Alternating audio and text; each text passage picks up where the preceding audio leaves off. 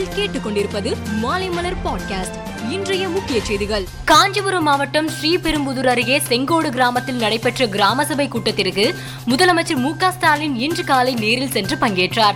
அங்கு குடிநீர் சாலை வசதி தெருவிளக்கு திடக்கழிவு மேலாண்மை உள்ளிட்ட முக்கிய விஷயங்கள் குறித்தும் இந்த கிராம சபை கூட்டத்தில் விவாதிக்கப்பட்டது. தமிழ்நாட்டில் கொரோனா தொற்று பாதிப்பு அதிகரித்து வருவதால் முதலமைச்சர் மு க ஸ்டாலின் தலைமையில் நாளை காலை தலைமைச் செயலகத்தில் மருத்துவ நிபுணர்களுடன் ஆலோசனை மேற்கொள்ள இருக்கிறார். புகழ்பெற்ற பாடகி லதா மங்கேஷ்கர் இந்த ஆண்டு தொடக்கத்தில் தனது தொண்ணூத்தி இரண்டாவது வயதில் காலமானார்.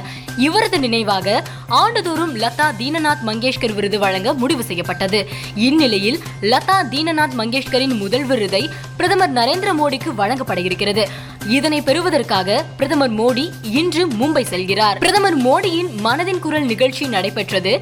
இந்நிகழ்ச்சியில் பேசிய அவர் மார்ச் மாதத்தில் ரூபாய் பத்து லட்சம் கோடி வரை யூபிஐ டிஜிட்டல் பண பரிவர்த்தனை நடந்துள்ளது. நாள்தோறும் ரூபாய் இருபதாயிரம் கோடி ஆன்லைன் பரிவர்த்தனைகள் நடைபெறுகிறது.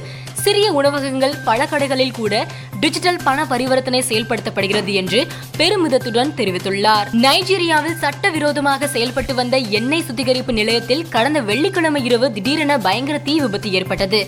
இந்த தீ அங்குள்ள எண்ணெய் கிடங்குகளில் வேகமாக பரவியது. இந்த வெடி விபத்தில் இதுவரை நூறுக்கும் மேற்பட்டோர் உயிரிழந்துள்ளனர். பதினைந்தாவது ஐபிஎல் தொடரில் மும்பையில் நேற்று நடைபெற்ற முப்பத்தி ஐந்தாவது லீக் ஆட்டத்தில் Gujarat Titans Kolkata Knight Riders அணிகள் மோதின.